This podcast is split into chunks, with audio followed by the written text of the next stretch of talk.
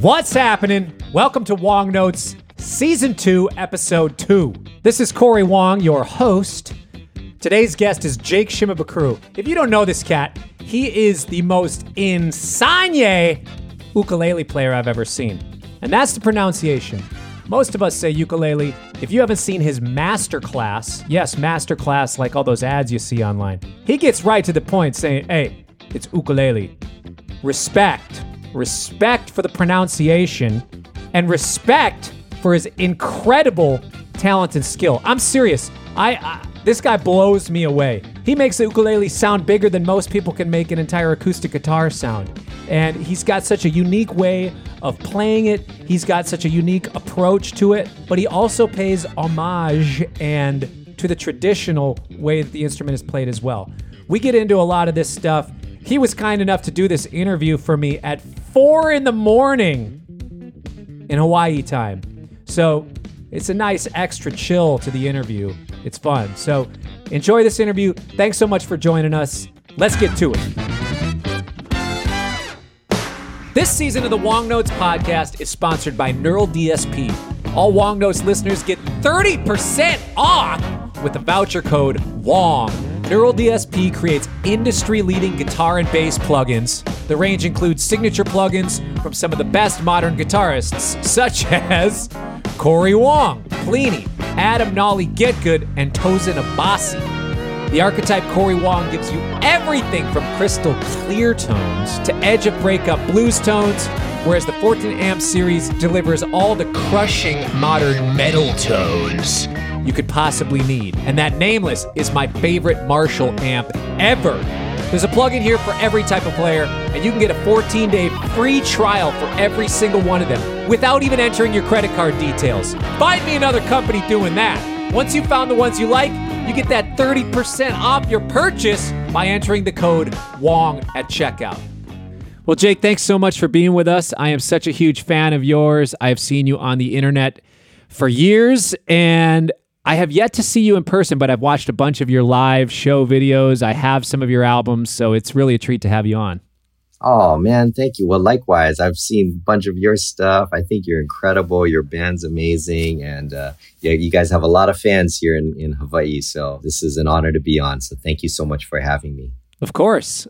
Well, some of what I am wondering about is how you've taken this instrument to a completely new level and not to put too much pressure on you or not to like you know sometimes like oh don't don't put so much on me but you've made this new thing out of an instrument and you've done something that a lot of people may not have thought was possible on an instrument which let's get the pronunciation right because i want to make sure that people are saying it right. So uh, can you talk a little bit into that and how you've been exploring the parameters and blowing the doors of the limitations of the ukulele? Oh, thank you. Yeah. Um, well, getting to the pronunciation of the word, it's actually the uh, it's made up of two native Hawaiian words, and and I only know this because I was born and raised in Hawaii. But it's uku and lele, and uku actually means flea, and lele is jumping. So it's it's really the the jumping flea is a direct translation of it.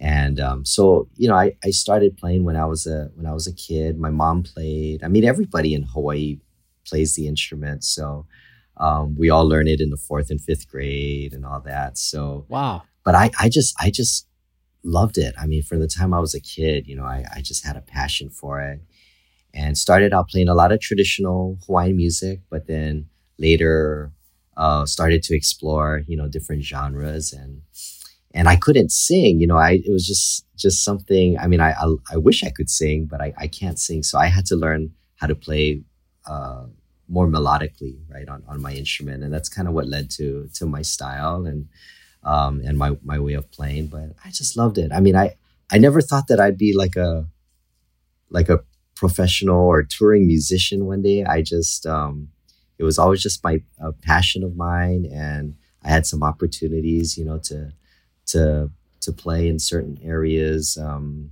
you know, years ago. And then when YouTube came out, you know, that that really, you know, changed my life. So I was just very, very lucky, very fortunate, you know, to be in the right place at the right time.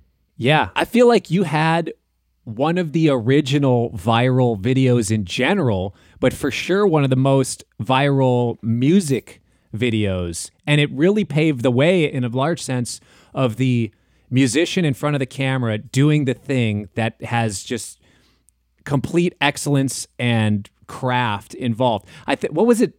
It was the While My Guitar Gently Weeps in Central Park. I mean, I remember yeah. watching this the week it came out. It was already exploding. was this like 2005, 7? Where yeah. what what year yeah. was that?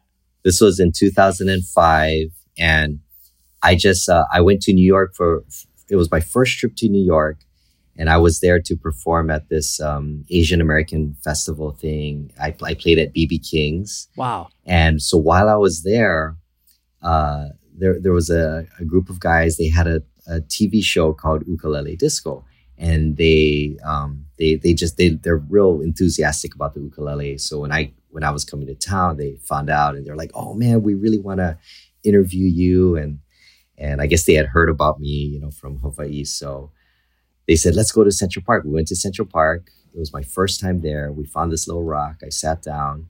They asked me a few questions and they asked me to play a tune. So, um, so of course, I'm a huge George Harrison fan because he loved the ukulele as well. And, yeah. Um, so I played While My Guitar Gently Weeps and they filmed it.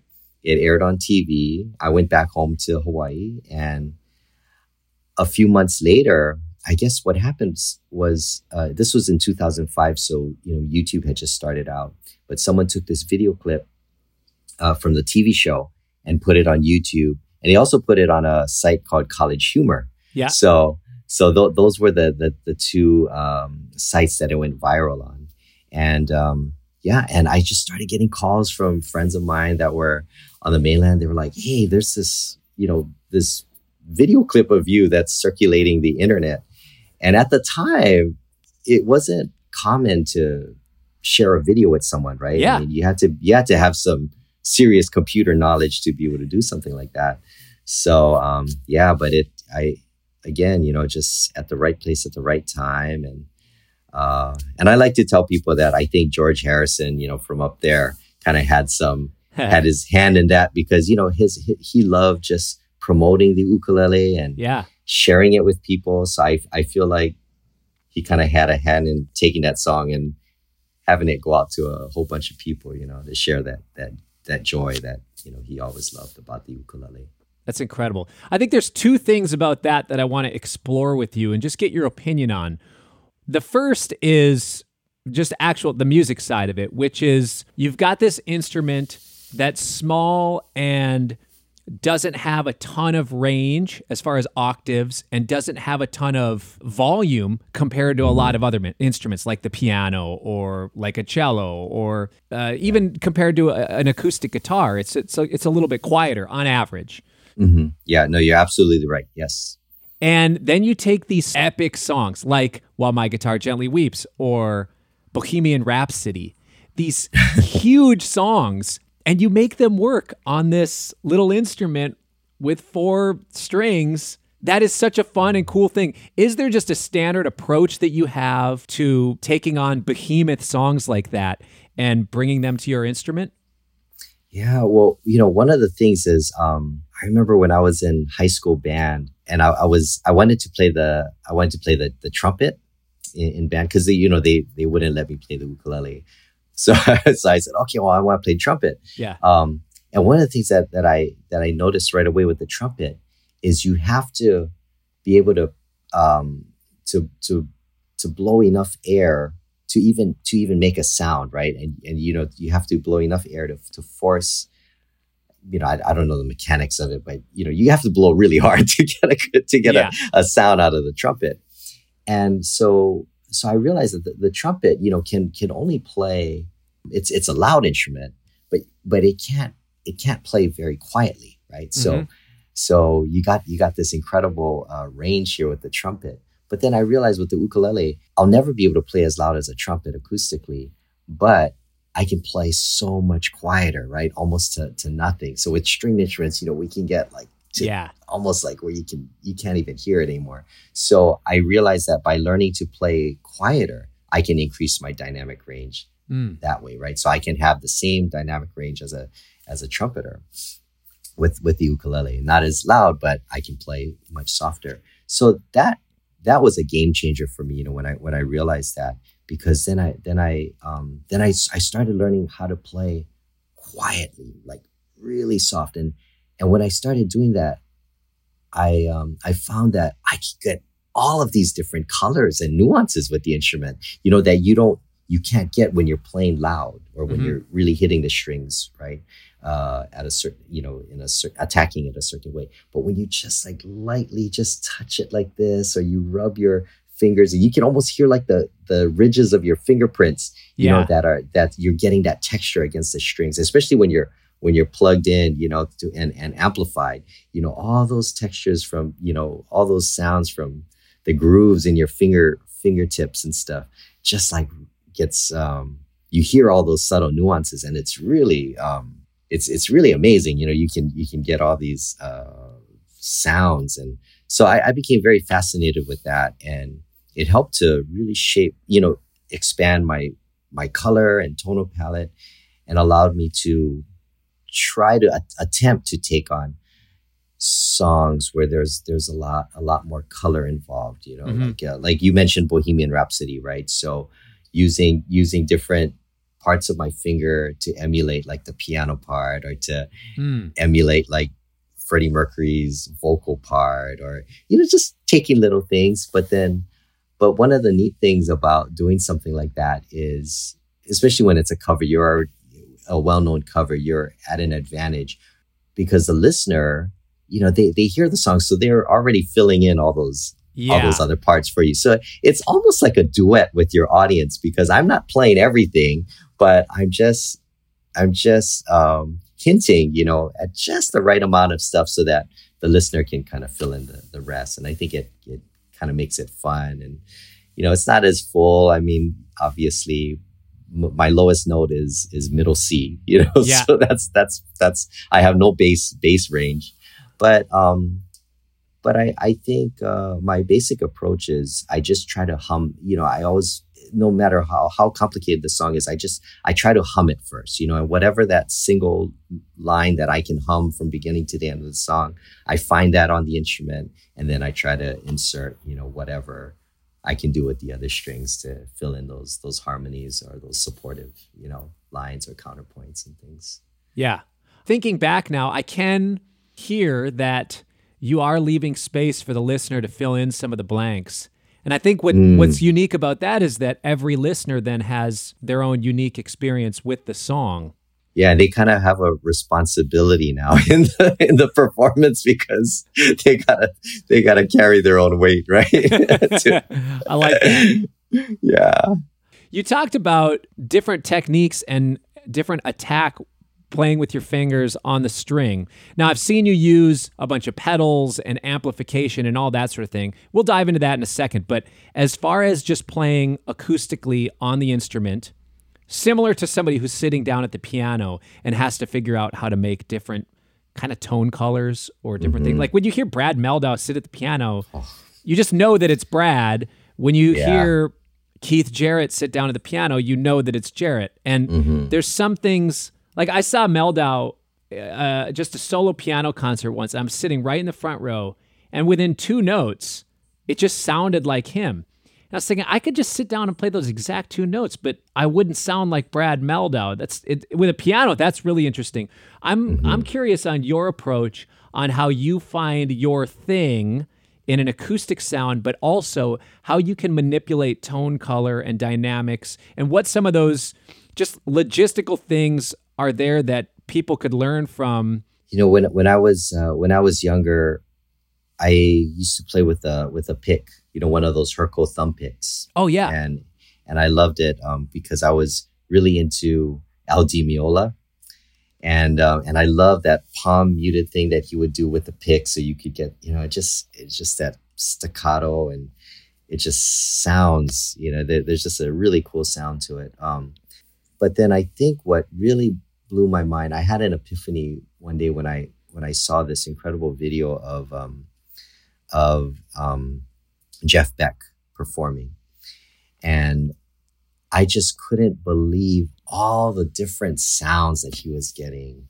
you know, out of his guitar. I mean, they were just, I mean, he was making sounds that I, I never even heard before on electric guitar. He was, he was mimicking birds and stuff like that. You know, I was just like, how's he doing that? But I, I watched him and, you know, and he's just using his fingers and he does all these really cool things. Um, Sonny Landreth is another one of my favorite guitar players too, and he does the, he does these things with his fingers where he just I, I can't even explain it, but he gets like these really orchest you know uh, orchestral sounds out of mm-hmm. out of his instrument. So, you know, it was guys like that that made me just kind of want to want to put the picks away and just figure out ways that I can use my fingers. So my my hands really, you know, so whether it's the back of my thumb or you know, or the sides of my fingers or or even like this part of my fingers against the string, just doing yeah. something like this, right? Or even rubbing it with your palm, or I mean, mm. all these things you get, you get these really cool sounds. You can make you. It feels like like the wind, or you know, like uh like trade winds coming, or almost like like like uh, like a string section, you know, kind of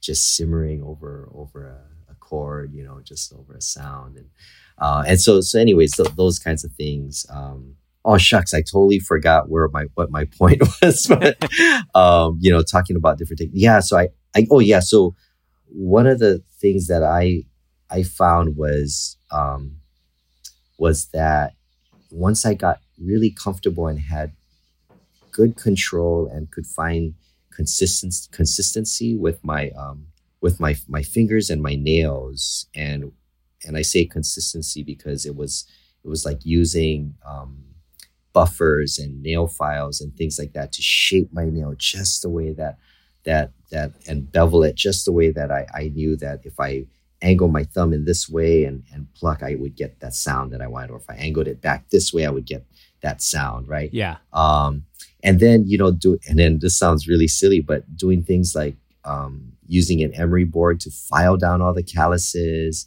you know using certain types of hand hand lotions you yeah. know to keep to keep the the skin soft like people don't realize that but if you know if you have calluses on on your on your strumming and picking hand you know all the all those the the harshness comes out on the strings and you hear all these little um little scratchy sounds on on the on the on your attack and all that so you know so just just really trying to be scientific about it and and finding ways to treat my hand and my nails and my fingertips so that I can get that consistent sound every time you know so it doesn't matter if I'm picking up my instrument or I'm picking up someone else's instrument I can still find you know how to angle my fingers and my hands just to get that sound that I that I want. Yeah you're really kind of defining the tone is all in the hands thing. in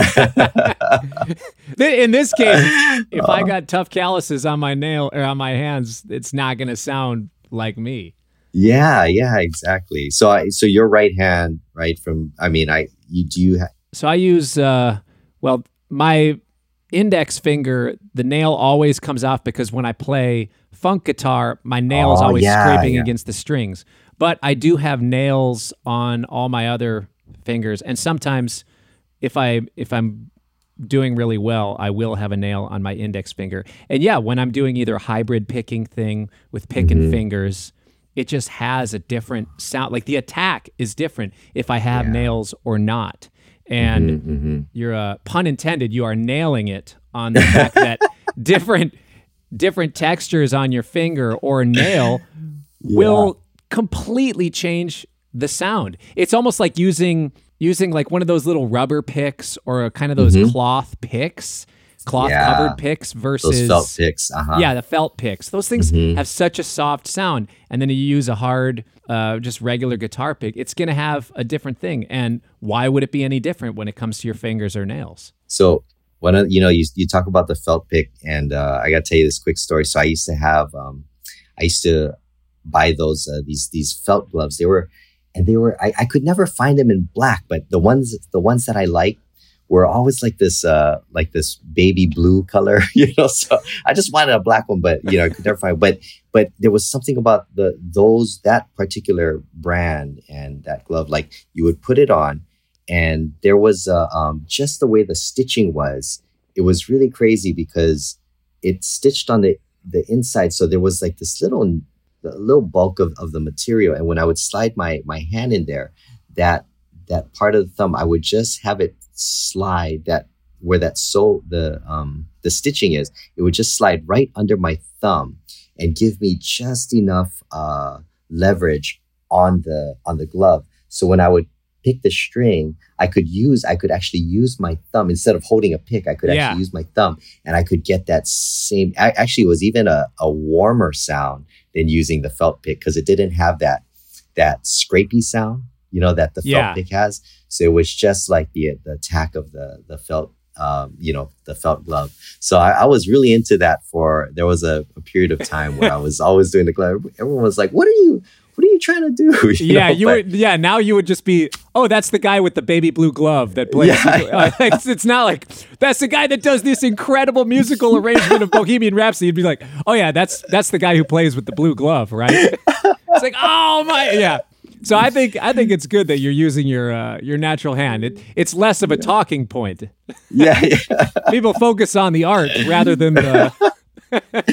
Oh man, yeah. But uh, you know, you just you just try all kinds of stuff. I mean, that's that's that's what I that's what I love doing. I, I've always been I've always been a tone guy. You know, Yeah. just always searching. I mean, still just always searching to every little thing that you can do to make it just a little better, a little rounder, a little warmer, a little more pleasing to the ear.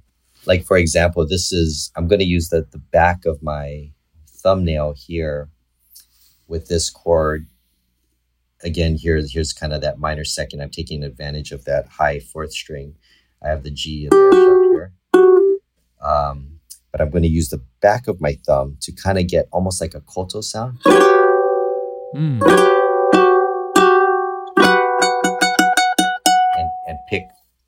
And i'm actually pulling on a- away from the instrument. Uh, so you're pulling the string up. yeah.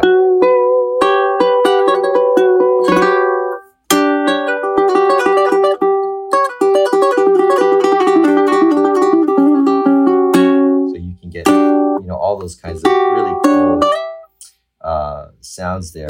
This is another this is just using the flesh part of my finger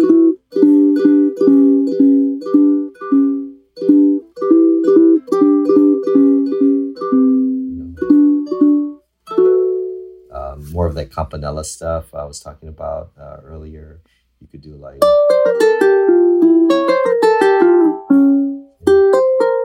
I mean, it's just you can. This is like a.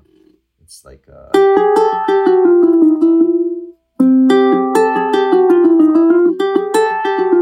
You know, like that kind of Yeah.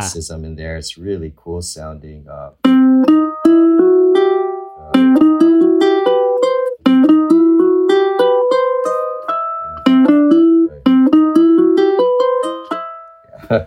so I mean, all kinds of cool, cool runs like that that I wouldn't be able to do if I didn't have that that fourth string. Um, this is I don't know if you can hear this. It's Yeah. better if I'm.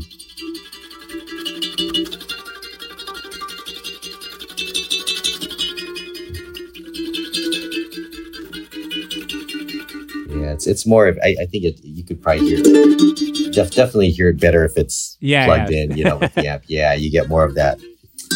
Yeah, sorry, I don't have. That's all. Set up, but No, it's cool. I love that sound. It's so cool how many different tone colors you can get just Oh, yeah, with your hand. and then with the with the thumbnail, you know, you can you can still get using the the back and forth movement, you know, like you would with a pig. So where is that motion coming from when you're doing that sort of alternate? Because you're basically doing alternate picking, but just using your thumbnail. Yeah, just using my thumbnail and and moving it back and forth on the So is that motion coming from your? Is it like a twisting of your wrist? No, it's it's it- actually just just just the kind of just just the the, the Thumb itself. I guess I, I you, actually what I'm doing is I, I guess I'm kind of anchoring my my ring finger on on the on the bottom of the soundboard Yeah. and just rocking my thumb back and forth. Ah, yeah, yeah.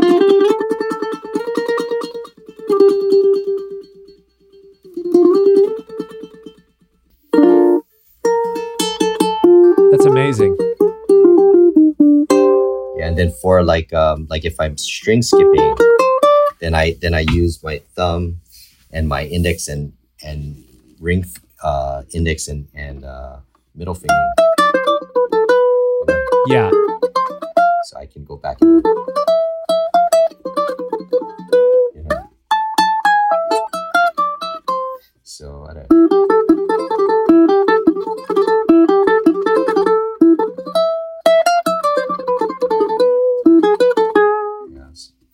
kind of things like that. So Yeah. using using the other fingers, just kind of getting away, um, you know, just finding other other ways when you when you can't use the with, without a pick, right? Yeah. And then the other thing is, um, it's a little more like the classical guitar method, right? You know, this way, going back and forth. This Index, way. middle. Yeah. Yeah, I mean this this works too. It's harder to get like quicker string skips because the strings are further apart, right, than like a classical guitar. There's just a little bit more, you know, there's there's a little bit more space. So I, I have a hard time going this way. And that, that's why I use the the thumb and the Yeah. and the middle or thumb and the, the index. All right, this is some good conversation. I got to remind you though, have you guys not gone to that Neural DSP website yet? You got to go check it out. Use that 30% off coupon Wong. That's my last name. And while you're there, check out the Archetype Corey Wong plugin. I guarantee you, if you are looking for good, clean, or edge of breakup tones, this is the plugin for you. There's three different amps, a pedal board, EQ, three different cabs. Come on! You can use it live, you can use it in the studio. There's that 14 day free trial. Check out all the plugins and let me know which one's your favorite. In the live setting, I've seen videos of you, you're basically just plugged in. And then, a- and, correct me if I'm wrong, and you're going, I, I'm curious on what your live rig is for your tone, because I'm curious as an acoustic guitar player as well. Yeah, so kind of my my philosophy when I with um with effects and and pedals is um the, the the the first the first thing that I that I do when I when I pick up a new pedal is I pl- is I plug in my instrument, I I turn the effects down and I just listen to what the pedal itself does to my tone, right? Mhm. My natural tone. So I always I always um go direct. I have a favorite direct box that I go Which I one do you use? Sorry to interrupt. I use the the DW here. It right here. It's the DW Fearn. This is like like my my go to. I'm not familiar with uh, that one. DW Fearn Yeah, DW passive direct Fearn. box. hmm Cool. And so, uh, so this guy used to. I I don't know if he was. Uh, he was he was close with the with the Jensen Transformer guys, Sure. and they used to uh, make a custom wound ones just for him for these boxes. Got it. so it has a it it has a sound i mean it it's just unlike anything i've i've ever used um Hmm. and uh, and what what i like about it too is i mean you can throw this thing off a building and it'll be fine Nice. you know i used i used to deal with with tube with tube pre's and tube di's and all that and it just it's hard to to travel with well as as you know Yeah. right and but so yeah so i i um i use that this is this as my reference Yep. and i'll plug straight in um i have these really great reference cables uh that i use um, made by analysis plus and so that's kind of my my gauge. So i go straight from my instrument into that. I listen to it. And then what i do is i put then i put the pedal in and i listen to what it does you know to the sound. So i i'm so the pedals on on my board most of them are all things that i feel mm, just the pedal itself without even the effects just the pedal itself it improves the tone in a Mhm. way where it makes it warmer gets rid of some of the quackiness from the from the you know uh, piezo from the piezo or or piezo I, I don't actually really know how to pronounce that I don't either. so um, we're, yeah, you're good. but yeah but there's there's one one pedal in particular that was a game changer for me and it was the it was uh, the kafka by um, orion effects uh, pedals and the kafka it's a it's a reverb pedal but there's like this uh, one of those germanium chips in there that that the the, the preamp in the kafka because there's a there's a dry there's a dry uh, amp, and there, I mean, there's there's a there's a drive and there's a, a dry and a wet. Yeah. And there's something about that that that uh, that preamp on the for the for the dry signal that just rounds out the tone Mm. of, of the instrument. You know. Um, and uh, so you know so that that pedal really changed the way that I, I go about buying pedals because now i'll plug something in and the effect might be killer but if it's like really killing my tone then i just i, I don't put it in you know i just kind Yeah. of bite my tongue and leave it off right so yeah so that's that's kind of what what i've been doing um as far as like true bypass loopers um th- this this one uh, specific Saturnworks box just for some reason works really well with my setup. Doesn't take anything away. It um it just has that you don't hear the electronics, you know, of something Yeah. something happening. It's a, it's a little noisy sometimes when you when you switch it, but but you know, I'll take that over good tones. yeah. And you don't use Yeah. a microphone on your instrument live? not not live yeah for live everything is um yeah I, I got one of those uh you probably have one of those alien base station uh you know that green Yeah. so the um the the amp sim on that thing Yeah. is killer it's killer man so i use it i use it on my for my uke and i i run a um uh jam pedals makes this this old uh you know they're kind of based off of the old uh, tube screamers but they're called the tube dreamers Yeah. and they're made with all the old you know the the the new old stock uh stuff i mean it's it's great but that paired with the alien base station is that's that's one of my my favorite uh as far as like kind of overdrive you know that dirty dirty sound on for the ukulele Yeah. yeah that one that that combination works really well for me That's awesome. I have a question about collaborations because your live show, you do a lot of solo stuff, but you also have a band and you've worked with a ton of different artists. For you, what's been a really surprising collaboration that you've had that you didn't expect to turn out the way that it did? well one, one of my uh you know this was i think in 2000 2008 i think or 2009 but um but i i got to collaborate with uh yo-yo ma who was one of my childhood heroes you know Wow. he um yeah he did a he did a, a a friends record and invited me to do a duet with him. So we did um we did um war is over you know the john lennon yeah. happy christmas tune. So we did a duet of, of that.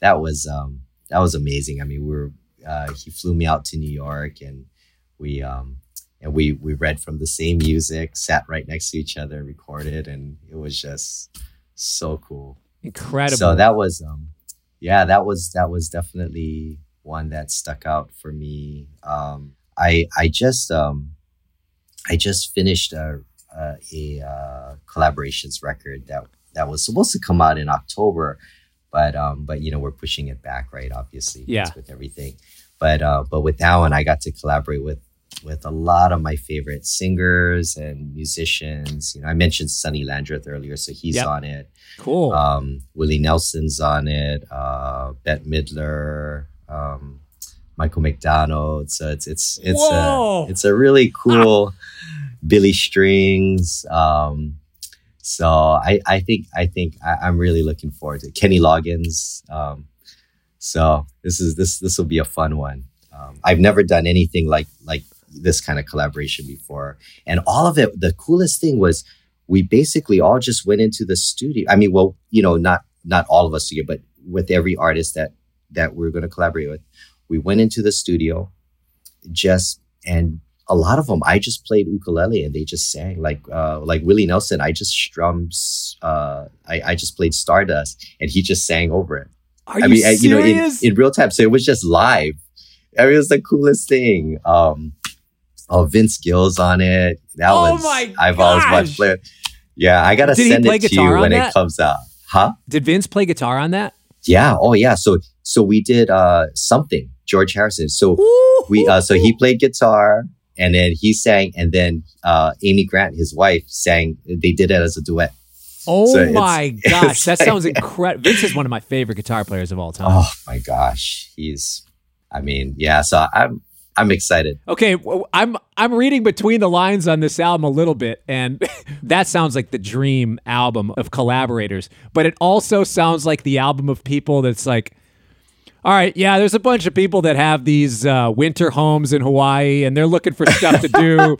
we got Vince Gill, Willie Nelson, Bette Midler, Kenny Loggins, Michael McDonald. They've all got these. Uh, these homes in Hawaii that they're that they visit three months out of the year, and uh, they're looking for a little bit of things to do. So, why don't you just host uh, an album and they come? There, yeah, there's there's an advantage to living out in, in Hawaii sometimes. I think, yeah, that's amazing.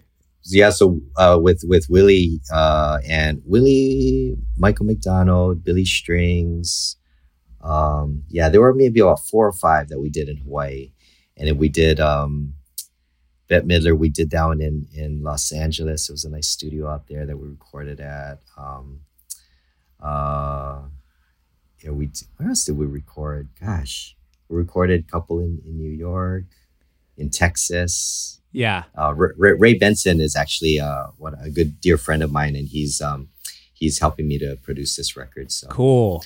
Yeah, so I cannot wait to hear project. it. I'm so excited. Yeah, man, I, am I'm, I'm so stoked. I, I want I want it to come out already. yeah, yeah, we have to wait. So when the time's right, it'll come. Being somebody who's kind of transcended the instrument, I think that's something that's so magnetic about what you do is that you have you know, and, I, am I'm, I'm guessing this comparison has made been made before, so I'm going to expand it a little bit. Last season on this podcast, I interviewed Bela Fleck, who's somebody who's transcended the banjo. I have, you know, Chris Thile is a good friend of mine, and mm. he's transcended the mandolin. And you have people like I don't know, Michael Jordan or Usain Bolt or Michael Phelps or people that the thing that they do, they transcend beyond just that and it's like there's this creativity level that's so high that the approach and the limitless mindset, or at least so it seems, is what helps get it to that thing. So, is there a way that you, beyond just dedication to the craft of what you do, is there a certain mindset that you have when approaching something that you really want to get good at that helps you get to that thing? I mean, I, I love, I love playing. I mean, it's, it's my passion. You know, I, I just, I, I play all the time, but you know what? I, I got to tell you this, this story because this was a, a huge, um, this, this was uh, just so inspiring. So this was back in 2000, I think 2006. Um, I went out with, uh, with the Flecktones with Bela, Bela Fleck and the You played with the Flecktones? Yeah, they took me out on tour with them for for about uh, three four months. We did a oh whole bunch of shows together, and this and this is um, you know so so of course always I mean I I held them in the highest. I mean I was just I absolutely believe. I mean I you know when I like I wouldn't even make eye contact. You know when I would see them, I'd just be oh oh Mr. Fleck. You know, uh, but but one of the things that that just blew me away was because Bela's playing is just is just perfection. I mean, he's just so incredible. But from the from the time that the tour started, or even before the tour started, because we had the rehearsals. For the time that you know, I, I went up to Nashville, did the rehearsals with them, got on the bus, and, and we toured. That guy never put his banjo down, man. He just was constantly, constantly practicing I mean, the, the the moment he wakes up in the morning, he's got his banjo and he's working on stuff. I mean, he just just constantly practicing, and that was so inspiring for me to see because you think someone like Bela Fleck, like what does he have to practice? You know, why yeah. why why would he? What what? But you you understand that is why he is, you know, who he is and why he can do what he can do is because he never stops, you know, yeah. and it's just, and he's always working on something new. Um, you know, I've only met Chris Thile a couple of times, but I, I've never toured with him or anything like that. But I imagine he's got to be the same way. Uh, I just, I mean, they just, they just, and if they don't have their instrument, they're just thinking about it. You know, they're, mm. they're hmm. thinking about stuff and coming up with with things. And um, is that the so, same for you? Um, you know, it it was there was a period in my life where I mean that was that was all that that went on. You know, I mean, I would just it was it was my my whole life, right? Everything just was around the around the ukulele, and um, and then uh, and then you know, then I I I got married and had two kids, and then I started finding a little bit more balance, Mm-hmm.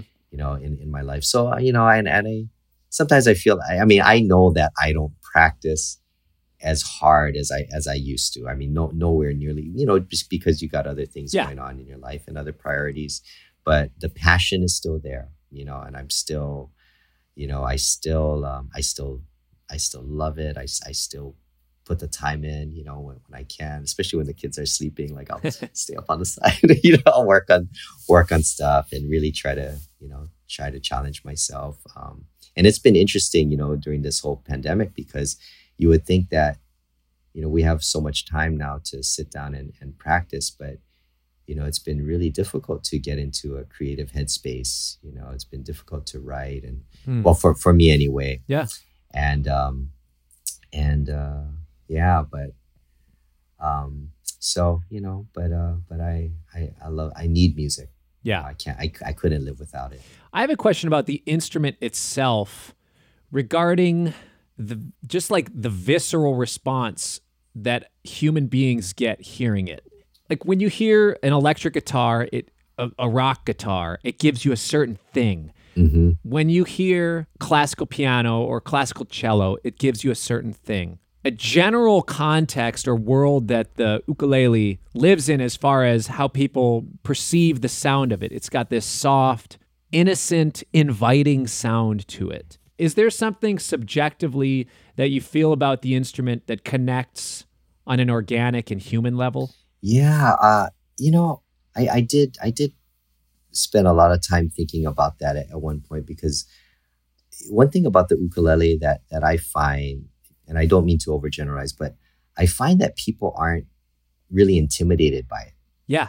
you know they're they're um and i i feel like i feel like people aren't afraid to pick it up you know they Mm. and and I, I and i have said this many times i tell people um jokingly but there is a lot of truth to it that, that i feel is you don't have to be a musician to play the ukulele Mm. you know I, I i honestly feel that way and i think with that kind of attitude you're you're not afraid to just try and, and, and play a few chords on it, right?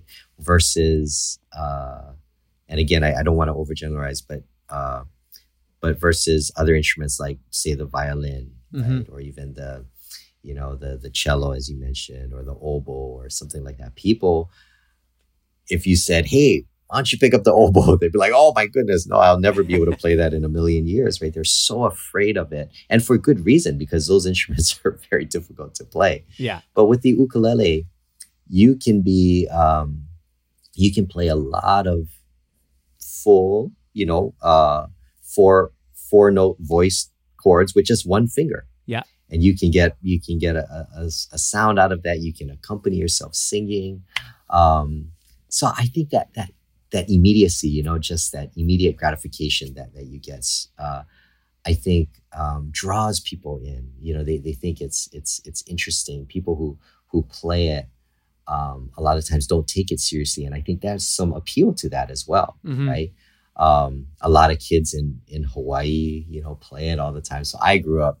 I grew up playing it. I grew up hearing kids playing it. I mean, whenever there was Christmas, you know, Christmas time or wherever there's there would always be a group of of children or senior citizens in the in the mall strumming, singing Christmas songs with the ukulele. We have a big uh, a big Santa Claus that comes out every Christmas. This huge like float, and he's holding an ukulele in his surf shorts, and you know, it's a, I mean, so it's it's I don't know. It's, it's just there's just something about it, and and I I notice in my travels every time I you know, when I first started touring and I'd be on the airplane or walking through the airport and someone would say, Hey, what's in the case? You know, is that a violin? And I'd say, Oh no, it's an it's an ukulele. And they'd be like, Oh, you know, I went to Hawaii, you know, for my Ah. honeymoon. And and they just immediately open up and start sharing these stories with Yeah. me. And, you know, so I think there's something about it that that just kind of draws people in or it um I don't know, it just you know, people let their guard down, you know, when when there's an ukulele in the room for some reason. So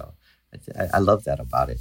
When you're writing and recording your music, do you have an awareness of the cultural and historical relevance of the instrument, or is that something that at this point you're just you're just sitting down and playing music? Yeah, no, I mean, I I always I always you know try to, especially because I was born and raised here, right? I I always want to be respectful to all the you know the the players who inspired me and came before me um, that's that's one of the cool things about about being born and raised here is there's there's a whole like you know kind of like lineage uh, well there, there's like all, all these um i don't know like when i was growing up there was a guy named eddie Kamae who was like the first ukulele virtuoso you know back in like the 40s and 50s and and um you know he he was playing stuff on the ukulele that that nobody was doing back then because everyone was just strumming basic songs, you know. But yeah, he was playing like uh like Malagueña or something, you know, just just things like things that nobody thought they would hear on this instrument.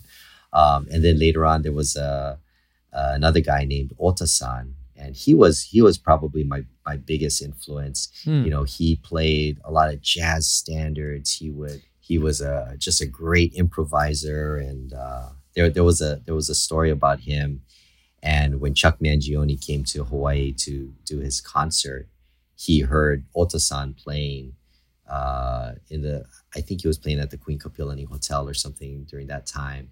But when he when he sat down to have dinner and he heard this music, he was like, "Who is this playing?" And they said, "Oh, it's Ohta-San," you know. So he requested a table to sit right in the front and listen to Ohta-San play and he went back every night while while wow. he was in Hawaii to listen to Ohta-San play. So I, I always thought that was really cool, such a cool story. But um, but yeah, so there there have been you know all of these great players who, and of course Israel Kamakawiwo'ole, you know, who was a generation later. He was the one who did the Over the Rainbow. Yeah, I mean, he was he was when I was a kid. I mean, we grew up listening to him, and he was so um, he was just like a larger larger than life you know icon here for us musically yeah. and um, and not just musically i mean he just had the biggest heart and just loved loved the people you know cool. loved the people here and so um yeah so for me whenever i'm playing you know i always take that into consideration always want to be respectful to the traditions of the instrument but at the same time you know um but at the same time you know i i like to be experimental as as well. But I always make sure that I that I do it in a way that that doesn't um you know that doesn't show any disrespect toward the instrument. Yeah. I guess. Yeah. I like that. I and I'm going to check out some of those artists because I've I've been curious on the, some of the history and some of the musical depth of the instrument, and I think mm. you're one of those people for our generation who sparked that interest in the instrument and just say, oh, like what other stuff exists in that realm. Because honestly, I think the majority of uke music that people have heard from our generation is like pharmaceutical commercials where they go through like the disclaimer and they play some ukulele in the background to to make it feel a little more inviting and like you're saying non-threatening it's like you know if you take this pill you may yeah. get dysentery and your arm will fall off and you know but we're playing ukulele music in the background yeah but that's in yeah. the background to make it not feel so bad yeah yeah you know so i'm gonna check out some of those uh, some of those artists as far as there's a lot of people listening that are guitar players. This is a guitar podcast.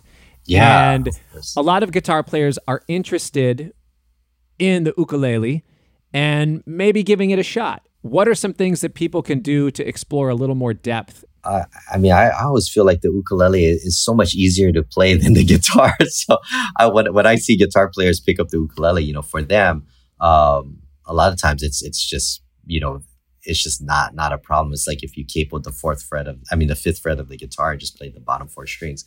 But one thing that that I do know is, you know, there's always this um, there's this uh, discussion about the reentrant tuning versus non-reentrant, and and can you explain re- to so, people what that is?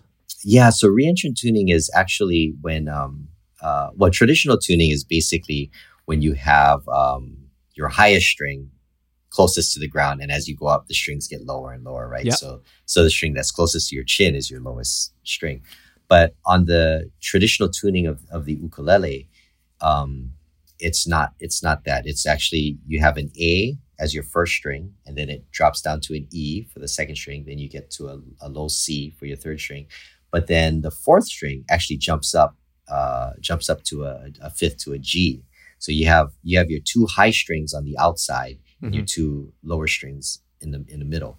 So they they refer to that as reentrant tuning, right? Because you you know you if you go from the from uh, if you play the strings from the fourth down to the first or toward the floor, you know you have a high string and then it goes low again. So it's like you're yeah. re Can you just quickly show us? Oh, I'm sorry. Yeah. So if I play the string, see, so if I if I play the first string uh, that's closest to the ground, that's an A. Then it goes E. I'm actually tuned lower. Sorry, this is a C, and then it jumps up to a high G there. So what a lot of uh, players do, especially guitar players, is they like to change this fourth string to just a low G. Yeah. That way, then it makes total sense because now it's like the first four, the first four strings of a guitar if you keep with a fifth. Um, is that blasphemous but, to you?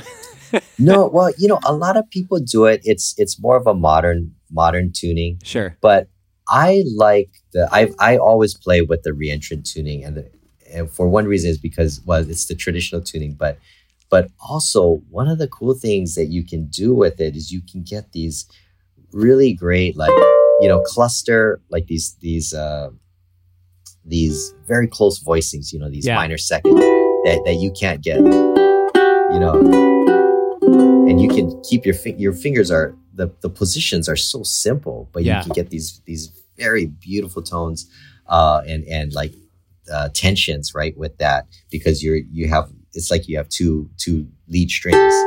And the other thing that you can do with it um, is uh, you know the the style that that campanella effect, right, where you play a different string. Uh, Bela Bela does this amazingly. Like on it, I don't know how he he does it, but he does these cascading runs where he'll play like um, he'll play like a uh, like say if I if I'm running like a like a D minor uh, scale. So I'm going to play the D here. Go play the E here on the second string, F back on the third string, right?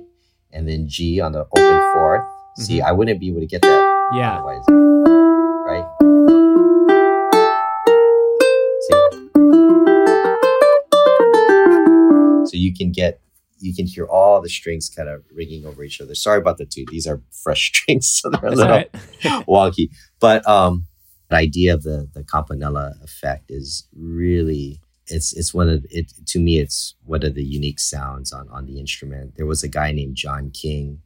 Um, uh, I don't know exactly where he was from, but but he was a classical guitar player, and then he switched over to the ukulele. Just fell in love with the ukulele and did a whole bunch of arrangements for the ukulele because he just loved that campanella sound on the instrument, and and it's really beautiful, um, beautiful, beautiful stuff. Yeah.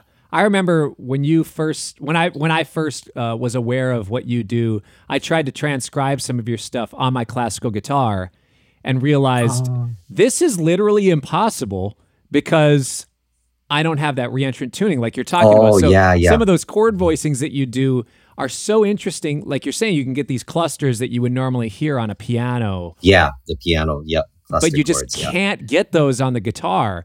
So that's actually I, I, like that tuning a lot because it does force you to think a little bit differently. And if you're mm-hmm. open to thinking differently, then you can really get some really some rich harmonic stuff happening that you can't get on the guitar. Yeah. The only thing that makes it different, I mean, difficult though, is like when you're doing longer runs, you know, you're because with the reentrant tuning, you're basically playing, it's like you're playing a three stringed instrument now, mm-hmm. right? So you don't have a lot of vertical movements when, when you're running yeah. your scales and things. It's all left to right. So that that's that's what makes it really tricky, you know, just because, you know, like on, on the guitar, you can start at the sixth sixth string and you can, you know, you can work two octaves easily down just by staying in one position, just working your fingers down. But on the ukulele, to get that same kind of two octave run, you have to start from here and you're going to end up way up here at the 12th yeah. fret.